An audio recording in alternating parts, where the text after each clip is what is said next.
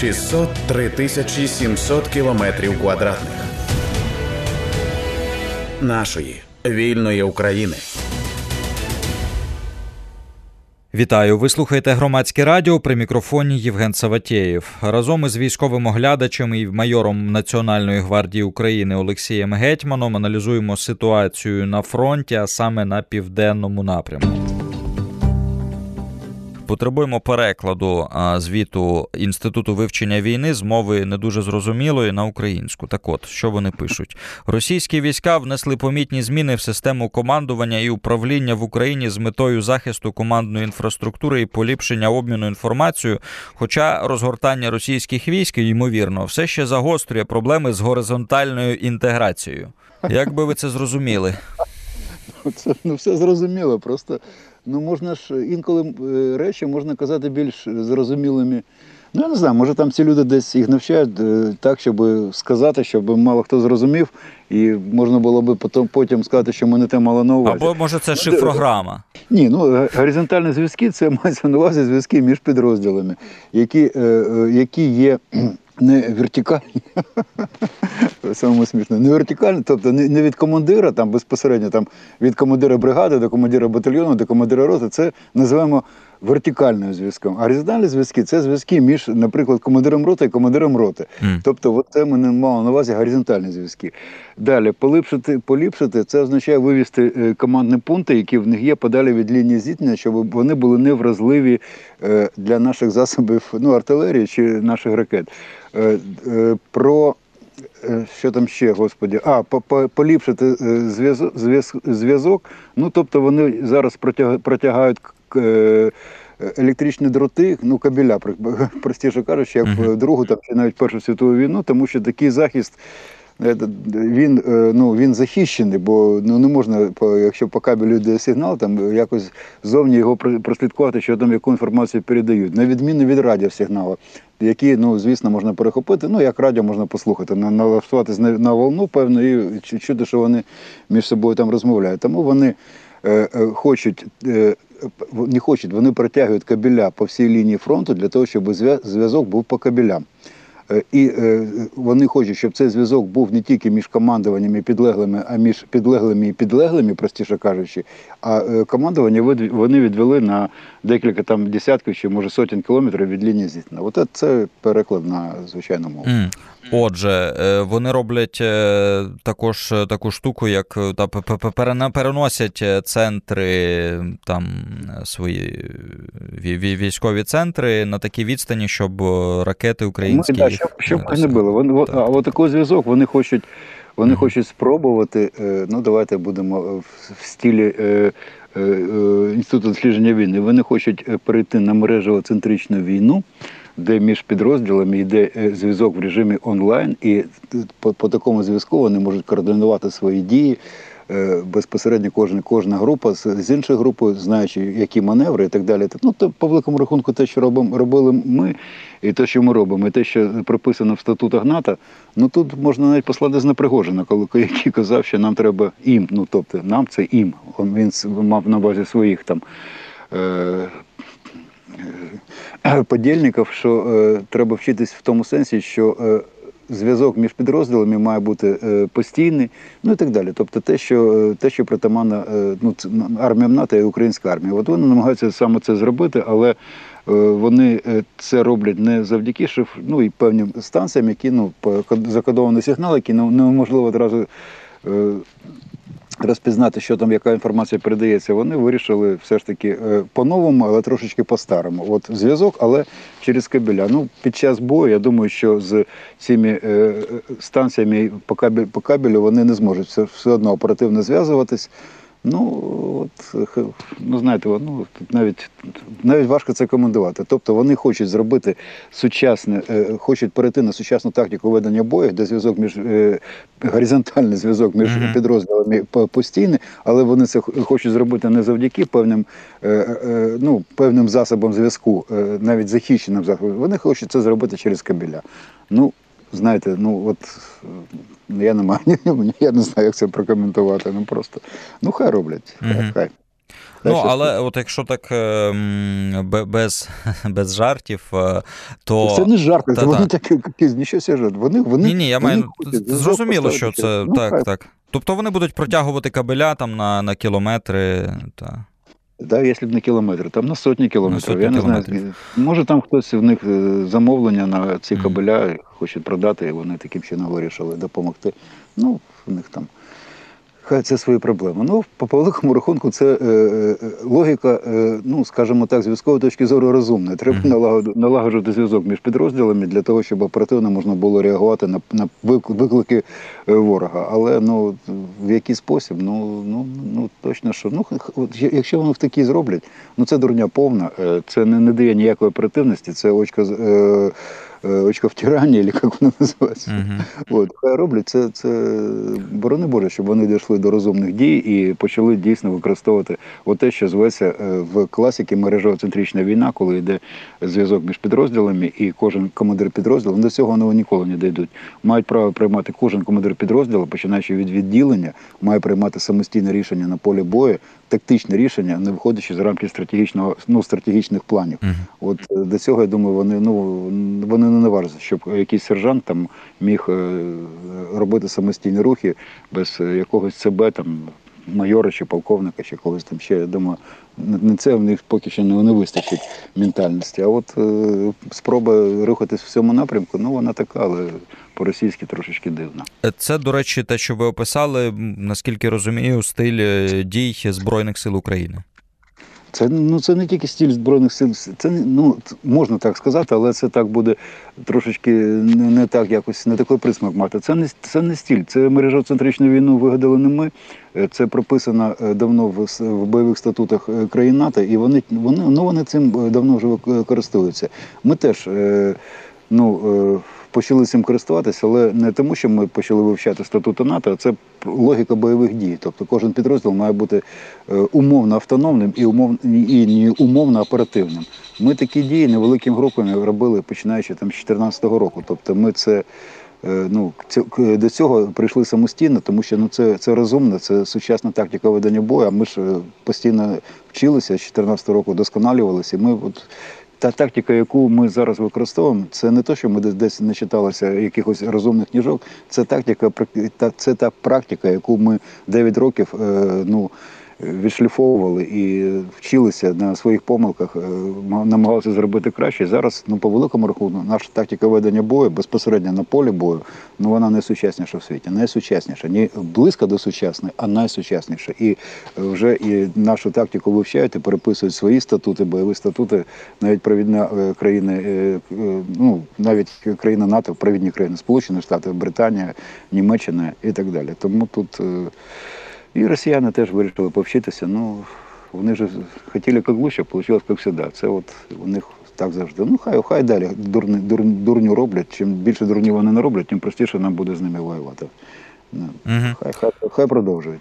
А от е, тоді запитаю: а яких рішень нам, от, от коли ми зрозуміємо, що вони перестають робити дурню? Ну це буде видно по е, ну вони вони вже вчаться. Що от от шкода, що вони вони е, от цих людей, які зараз ведуть бойові дії проти нас, їх вже неможливо називати чмобіками. Це люди, які і вже ну наші хлопці та дівчата їх називають вже воїнами. Тобто вони е, екіпіровані, ну правильно екіпіровані, не просто щось навішане, а вони вже навіть ті речі, які ну там аптечка, турнікети, ну різні речі, які мають бути на е, е, військовослужбовців в бою. е, Вони ну і може видають, але те, що там вони як вони це одягали, ну задум, ну ні, ні, ну коротше, неправильно. Вони зараз вони цьому навчилися. Вони вони потрошечку перетворюються з чмобіків воїнів, і це і е, з ними стає важче вести бойові дії. Єдине, що е, ну, для нас позитивне, що їхнє керівництво ну, дуже повільно і слава Богу, буде пе- пе- перелаштовуватись на сучасні е, методи ведення бою, і в них будуть от такі продовжуватись. А коли вони вийдуть на такий сучасний рівень, ну ви знаєте, вони ж теж, теж на війні, і вони теж вчаться, і вони бачать свої помилки і намагаються їх виправити. Тому, якщо е, чим довше буде ця війна, тим е, краще будуть ставати наші вороги, тому що вони, на жаль, вони вчаться. Е, чи погоджуєтесь ви з такою думкою, що от най... для для Росії найкраще, що вони б могли б зробити, це стати просто в глуху оборону і ось і все? Ні.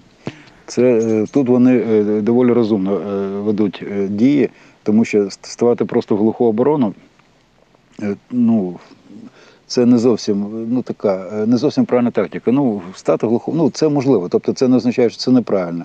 Але вони намагаються бути хитрішими, вони намагаються робити контрнаступальні дії на е, тих ділянках фронту, де вони бачать, що в нас там ну менше на на якийсь момент менше сил та засобів. Вони саме, е, будучи в обороні, намагаються робити контрнаступальні дії, невеличкі вилазки, невеличкими групами, але е, таким чином вони е, ну вони це таку оборону, яка е, намагається тобі е, тебе підкусувати е, в зустрічних боях, ну таку оборону долати трошечки важче, ніж якщо б вони просто глухо закопалися. Ми б тоді знали, де де вони чітко знаходяться. Вони б не глухо, це вони не маневрували би. Mm-hmm. Ну тоді просто ми їх накрили б і це було б простіше. Але вони, бачите, вони починають маневрувати і починають робити контрнаступальні невеличкі, без без якихось ідей там просунутись, там щось захопити. Просто контр контрудар і повернулися обратно. Це це призупиняє, це ускладнює наступальні дії. Тобто, ще раз, давайте. На жаль, е, констатувати, що росіяни е, на цій війні теж вчаться, і е, вони, їхня армія, ну на жаль, це як як це не сумно констатувати, вона стає більш потужною, більш вмілою Ну от це mm-hmm. це, це, це не дуже добре. А, Треба от... треба швидше перемагати, поки вони не навчилися ще чомусь гарному в нас. Росія відправила в район Роботиного додаткові сили з інших напрямків. Про це говорить розвідка Британії.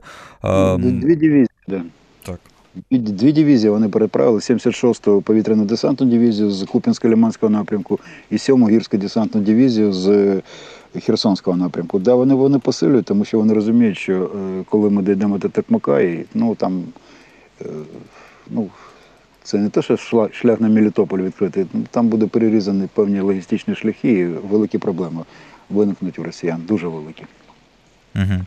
Так, і от вони перекидають ці дві дивізії. Що ми маємо розуміти про, про це? Ну е, навіщо вони це роблять? Якщо подивитись на мапу бойових дій і подивитися, як побудовані їхні фортифікації, ну дивним чином в полі стоять чомусь, начебто в полі стоять е, ці е, оборонні редути, оборонні фортифікації. Чому вони це роблять? Тому що там позаду. Майже паралельно, ну практично паралельна лінії фронту проходить залізниця. Це арабійською мовою це зветься ракатна дорога, тобто дорога, яка паралельна лінії фронту, але в тил своїх військ, і по цій дорозі постачається все, що необхідно, підживлюється армія, яка безпосередньо веде бойові дії на полі бою. Оця ракатна дорога в них це е, ну, від від Російської Федерації, звісно, від Мелітоп, Маріуполя. Е, через Волноваху, через Токмак і далі на південь до е, Мелітополя і на захід до Джанкоя. Тобто Е, вони ці фортифікації, вони ну практично паралельні цій е, залізничі. Вони розуміють, що е, якщо вони втратять цю залізницю, то постачати щось, щоб не було ну, все, що необхідне для в тому числі для угрупування в Криму, стане неможливим. Залишиться декілька доріг, ну потяг там 30-40 вагонів і автівка, 2-3 автівки. Ну ми розуміємо, що це різні масштаби, різні об'єми постачання чогось. І вони будуть битись за цю залізницю. Тобто там іде війна не за е, саме місто. Ну, ми аскантуємось, Такмак, там е, Роботіна, е, ще якісь міста. Там не за це йде бій, бій йде за залізницю, і коли ми її опануємо, коли ми зможемо її контролювати, то росіяни це не просто буде погіршення логістики, це це просто означає, що в Крим, наприклад, вони нічого, крім Кримського мосту, який ми теж я впевнений зруйнуємо, постачати не в змозі. Нема нема по чому постачати. Ще раз не автівками, там по деяким дорогам, які прострілюються, постачати щось неможливо. І це означає, що вони зможуть е, робити якісь дії, військові дії. Ну, наприклад, в Криму чи біля Херсону, тільки е, тими. Е, набоями, тими снарядами, тими паливомастильними, які в них є зараз. Там кожен же підрозділ має певний резерв. У цих резервах всередині в них вистачить на 2-3 місяці. А далі не просто буде погано, далі буде все просто в них не буде чим стріляти, е, чим заправляти свої автівки, і не буде можливості постачати щось в ті підрозділи, які там знаходяться. Ну це можна вважати переломом не тільки у цій наступальній операції, це можна вважати переломом у війні, якщо не перемогою у війні. Е, так, отже, якщо так підсумувати, то е, якщо Збройні сили е, там займають е, Токмак, звільняють Токмак, е, то у росіян виникають суттєві проблеми з тим, щоб постачати все, що завгодно залізницею, яка іде. Ага, яка йде з Джанкоя через е, Ну, але з іншого боку, ця ж залізниця тут ма- вона ж розгалуджена. Ні, там більше немає ніякої залізниці. Це, це, це, це саме ті колії, по яким ну, це саме ті колії, по яким вони можуть щось, щось оце серйозна залізниця. От по- подивіться на мапу, залізниця, там немає інших, е, там немає інших залізниць. Там вона йде, от вона йде, от якщо по- подивитися, у мене мапи перед собою немає, Так, по пам'яті от- намагаюся. От, от так. подивіться, Волноваха, да, йде на захід до Токмака. Е, Від Токмака йде на південь до Мелітополя, і від Мелітополя йде далі туди далеко на ну умовно далеко на захід, йде до Джанкоя. Оце єдина залізниця, нічого там розгалуженого немає. Там є інші шляхи, е, звичайні дороги автомобільні. Ну це вже ну це зовсім інше. Ну, ну слухайте, потяг і е, дві автівки. Ну про, про що ми кажемо? Тому от нам треба зрозуміти, щоб не цькувати от, е, наших військовослужбовців, що коли ми вийдемо на узбережжя, а от не вийшли на узбережжя Азовського моря, це може вважати, що ми не виконали е, завдання, яке було постав саме перед собою. Ми поставили на цю е, наступальну операцію. Нічого подібного. Наше завдання перерізати оцю е, залізницю і ті дороги взяти під вогневий контроль. І все ще раз, це не просто їм стане гірше, їм стане ніяково. Просто ніяково. Ви в одній з наших розмов говорили, що Токмак, судячи з усього, вони хочуть обороняти круговим кругова оборона. А вони так і зробили. Вони а по колу це, зробили що це з- Ну, чому? Вони, ну, вони, вони хочуть, е, це ж е, е, ну от вони хочуть охороняти не, не безпосередньо Токмак, а саме цей залізнодорожний залізничний вузол, який, який є в Токмаку. От, от Мгм. яке, яке в них завдання.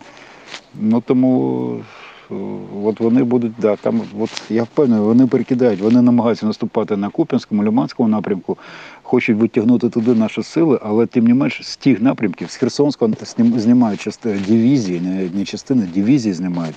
З Херсонського напрямку, де вони бояться, що ми там біля Антонівського мосту десь вже створили плац- плацдарм і можемо робити наступальні дії на лівому березі. Вони це чудово розуміють, але це для них не так критично. Вони звідки знімають е, нічого е, е, найкраще. Це ж повітряна гірська повітряна десантна дивізія. Вони її знімають, перекидають туди під Роботіна, між Роботіна та Такмаком, щоб там, щоб борони Боже не дати можливості нам перерізати цю артерію. Вони чудово розуміють, чим це для них. Е, Що це для них означає? Для них це означає, що через 2-3 місяці Крим паде. Просто от, от що для них. Тобто, начебто невеличке місто Токмак, але коли ми до Токмака від Роботіна 20 кілометрів, від Вугледара до е, Волновахи 20 кілометрів. Якщо ми е, переріжемо ці можливості, то це, це, це росіяни чудово розуміють. Криму 2-3 місяці все, він буде капітулювати, бо нема буде чим воювати. Вони нам вони розуміють, що кримський міст ми теж зруйнуємо. Вони намагалися зробити постачання чогось е, з ну з е, материкової, мовно е, кажучи, частини Російської Федерації, використовуючи десантні кораблі, переобладнавши їх в транспортні кораблі. Але вони від цієї ідеї відмовились після того, як вони зрозуміли, що ми створили не просто надводні дрони, декілька, а ми зробили їх такої кількості, що ми організували окрему бригаду надводних дронів. Тому вони розуміють, що всі ці кораблі будуть потоплені. В них справи, вони чудово розуміють, що в них справи не дуже добрі.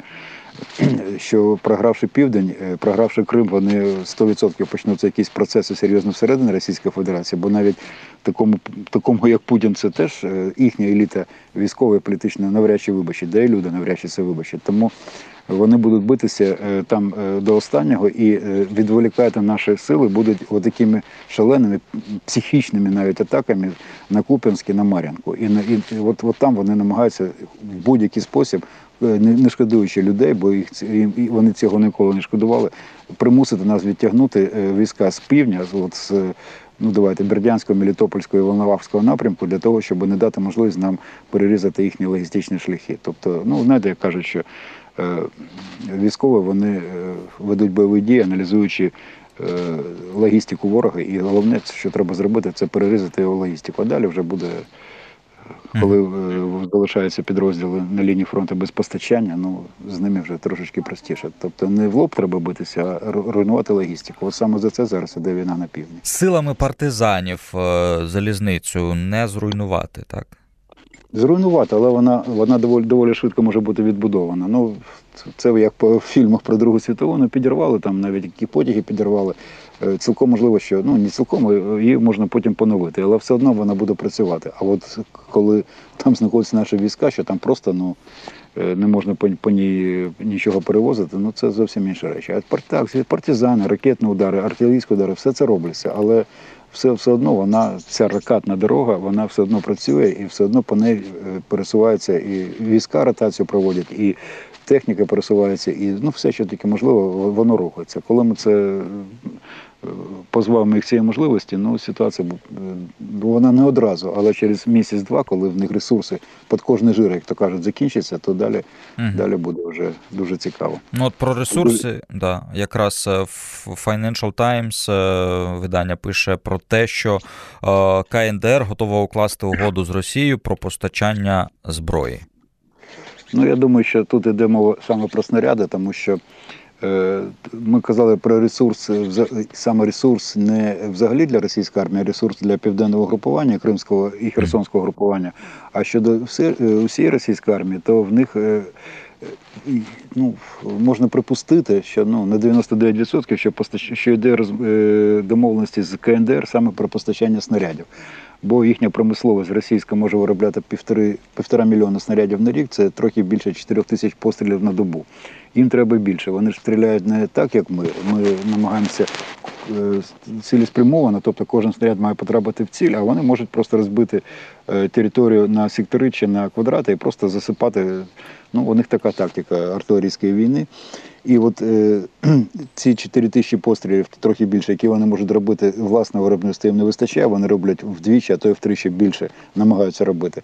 Той ресурс, який в них був на початок війни, це приблизно 15-20 мільйонів снарядів, він вже майже вичерпався, ну вичерпується, бо вони використовували до 80 тисяч пострілів на добу, тобто дуже велику кількість пострілів. І чому саме КНДР? Тому що ну, е, в- цю Україну, колись ще Радянський Союз, коли ще була Корейська війна, він допомагав, постачав зброю, в тому числі. І зброя, звісно, і е, арт-системи, і зброя, звісно, була калібрів Радянського Союзу. Тобто це саме 152-й калібр. Більше його ніде немає. Він тільки в Російській Федерації, ну і в тих країнах, які були в Варшавському договорі, що там залишалося. Ну от е, в Придністров'ї там склади залишились, там теж такі снаряди є, там доволі велика кількість, але вони туди росіяни не можуть дотягнутися. Тому на 99% що е, постачання зброї від Північної Кореї це буде саме, ну, пер- ну там е, буде е, номенклатура широка, але головне це все ж таки будуть снаряди. І я думаю, що це будуть снаряди саме тих калібрів, які потрібні Російській Федерації, тобто 152 152 калібр, швидше за все. От в цьому в них вже починається. Ну, ще не голод, але е, ну, незабаром почнеться дефіцит. А от експерти видання ще пишуть про те, що е, так, що співпраця між Росією та Північною Кореєю, може е, вийти за межі угод зі звичайними озброєннями та продовольчо-енергетичною допомогою. Можливо, можливо, до передових технологій для супутників, атомних підводних човнів і балістичних ракет. Оце можливо. Наскільки справді можливо? Ну, я думаю, що у Росії росіяни починають відчувати е, проблему з певними комплектуючими для своїх ракет. Е, І ті санкції, які ну, не дуже як нам хотілося б діють, але все ж таки діють. І, пробачте, їм, їм треба, їм треба е, елементна база для того, щоб будувати в тому числі свої ракети, ну, високі технології.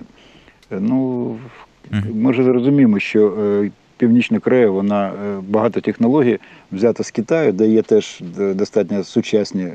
Ну, принаймні вони в космос можуть літати. В них теж у Китаї технології непогані, там непогана зброя. Не така добра, звісно, у них елементна база, як в Сполучених Штатах чи в Японії, але вона теж непогана. І таким чином вони можуть.